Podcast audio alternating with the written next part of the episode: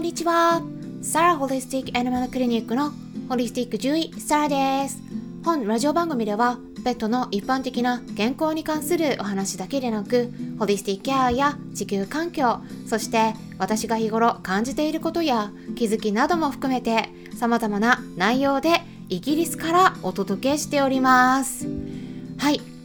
さてですね今話題のクラブハウスですけれどもなんかテレビで紹介されたみたいですね。うん。なんかこう少しずつ認知が広がってるんだなって思ったんですよね。私もちょっとあのえっ、ー、と一昨日かな？うん、解説しましてまだね1日ちょっと経ったぐらいなんですけどあの解説してからうんと Facebook の方でねあの解説しましたっていうのをお知らせしたんですよね。そしたらねなんか、うん、他の方から「あそんなあの早いですね」みたいに言われたんですよね。これね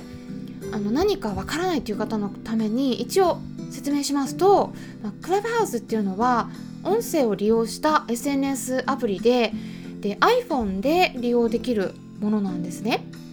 でただこれは誰でも利用できるものではなくてこうなんか昔ほらミクシーとかありましたよね。あの招待された人だけが入れるみたいな。そんな感じなんですよね。うん、あのだから招待状をもらえれば使えるんだけどそれを持ってない人は使えないって感じなんですよね。であとはもう一点ねあのアプリの使い方とかこう中身がこう全部ねアメリカ由来の英語になっているのでこう英語ができないとちょっと使うのが難しいっていう感じになっています。まあ、ただ、まあ、Facebook みたいにねあの今後広まれば日本語版が出ると思うんですけどね、うん、ただなんかいろいろねお話ちょっとねちらっとね聞いたんですよ。うん、私もねいろんなルームに行きましてでちょっとだけね発言させてもらったりとか、うん、日本とねあとアメリカの方とちょっと入ったりしたんですね。で聞いたらねあのなんか日本でね日本がターゲットになってるみたいなんですよねこうマーケティングでこう流行らせようっていうね動きがやっぱあるみたいですね。うん、だからただねあのイギリスはターゲットじゃないらしいんです。だからだからなんだと思って私の周りのイギリス人ね全然利用してないんですよ。だからあの私の周りの他の友達探してもね全然いなくて、うん、でなのでね新しく あのいろんな他の人のところに行ってはこう、ね、ちょっとお話ししてみたりって感じで広げてる感じなんですけど。はい。まああのそれでねなんかその細かいことはねまあうん、そのルームに潜入してどうだったかとかねあの特にね海外の方でねあのこんないろんな話があったよみたいなことをね皆さんにお伝えできれば面白いかなと思ったのでまた別の機会に、うん、お話しするとして今日はですね怒りについてですねあの怒りって体に悪いんだよっていう話をしていきたいと思います。これはですね人間に限らず動物でも証明されているんですね。例えばですね怒ると血圧が上がったり心臓がバクバクして動悸が出たりするんです。血液検査するとね血糖値が上がったりするんですよやっぱり。特に猫ちゃん興奮させるとね一気に上がります、うん、でアドレナリンとかねステロイドホルモンが一気にグワーッと出るんでうんあの戦いモードに入るんですけど出過ぎちゃうんです。必要以上に頑張って出しすぎちゃうんで その後ねすっごく疲れません？くたーっとして。いくらでも寝れるよみたいなこうすごい眠くなったりねしたことありません？それね同じ。人間もペットも同じなので本当にね心と体は一体なんですね。だからこそ私がねいつもお話ししてるのは体の面だけを考えるんじゃなくて心のケアもすごく大事なんだよって。本当に健康になろうと思ったら、まあ、そしてねペットの動物たち動物たちに本当に健康になってもらいたいなと思うんだったらできるだけね怒らせない。まあ怒らせないでねご機嫌を伺うとかじゃないんですけどあの怒りをね溜め込ませないようにする必要があります。でそこで今回はですね怒りを溜め込まないようにする方法をお伝えしたいなと思いました。まずワンちゃん猫ちゃんのたちがあの怒る時ね、この時についてお話しした後にその後に人間についてもね私たち人間の対策についてもお話ししていきますので最後まで聞いていただければと思うんですけれども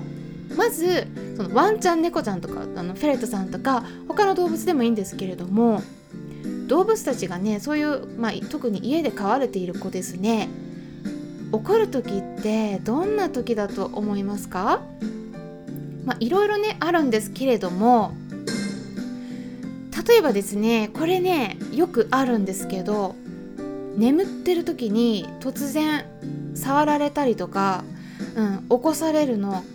結構みんな嫌がります。これまあ誰でも嫌ですよね。ぐっすり熟睡してる時に突然触られる。これこの時体ビクってしません？うんいやこれはね良くないんですよ。で私たち人間は触るって分かってるけど相手は分からないですよね。だから体がピクってするんですね。であの飼い主さんでもねこれ気づいてない方多いんですけどねここで結構ね怒りを溜め込める子いるんですよ。あの怒って噛む子も結構います。でもね噛まないで我慢する子もいてだからねあのうちの子は噛まないし何にも反応しないから平気とかね思ってたら実は溜め込んでて別の日に突然怒りが爆発するみたいなこともねあるんですよ。うん、で他のことだったら何にもね何をしても怒らないのにこれだけ怒るっていう子も結構いるんですね。で私たち人間でもあの寝てる時に例えばね、うん、耳のそばで突然「わー」とかって突然大きな声かけられて起こされたらイラッとしません？まあ、お子さんとかいたらなんかそんなことされてる方もいらっしゃるかもしれないんですけれども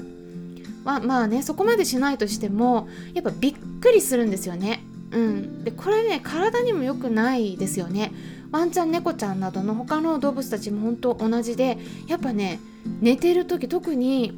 熟睡してる時はねやっぱざあの邪魔されたくないんですね。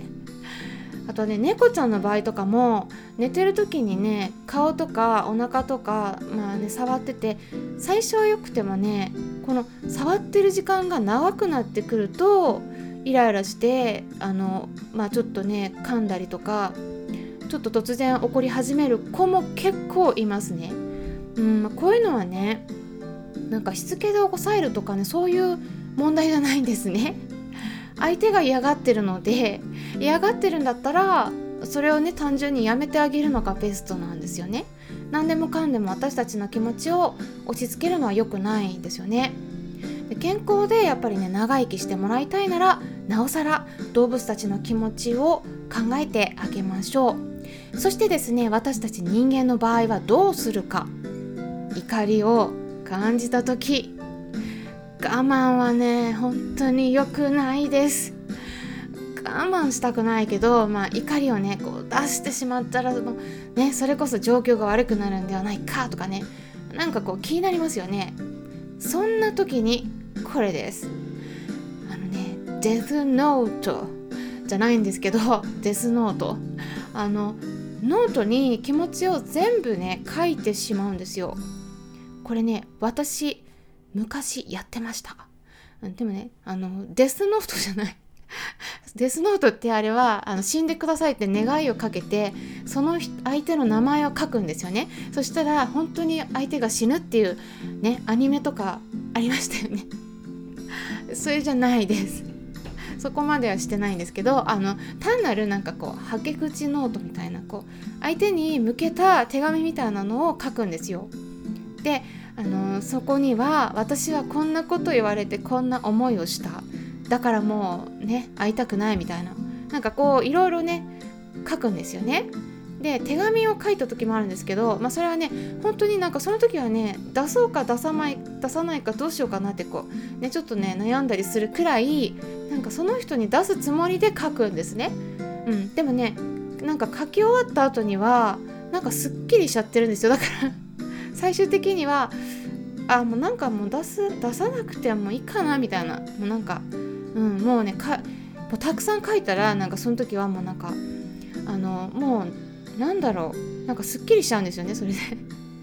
で渡さないんだけど、まあ、一応ね文字にするとそういう効果がやっぱあるって言われています。うん、あのまあ女性の場合はね女友達とか、まあ、女性のね他の人に話してすっきりさせる方もねいらっしゃるかもしれないんですけど私ねこれあんま良くないと思っててこれって聞いてる相手はね負担なんですよね。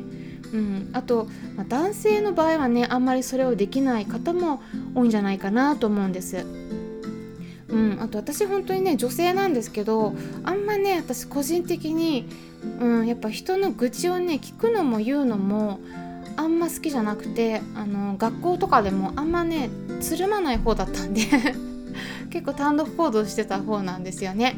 うん、まあでも、うんまあ、それぞれやり方があると思うんで、まあ、それですっきりするならいいかもしれないんですけど、まあ、相手はねもしかしたらちょっとね負担になってるかもしれないっていうことで、まあ、考えていただいたらいいかもしれないです。うん、でなのでねあの、まあ、ノートとか、うん、あの手紙とか なんか何でもいいんですけどあのいろいろ書いてみると結構ねすっきりするのでおすすめの一つの方法になります。もしね怒りが溜まってたらやってみてください。ま、例えば上司の人から嫌なこと言われたとかなんかね嫌なこといろいろ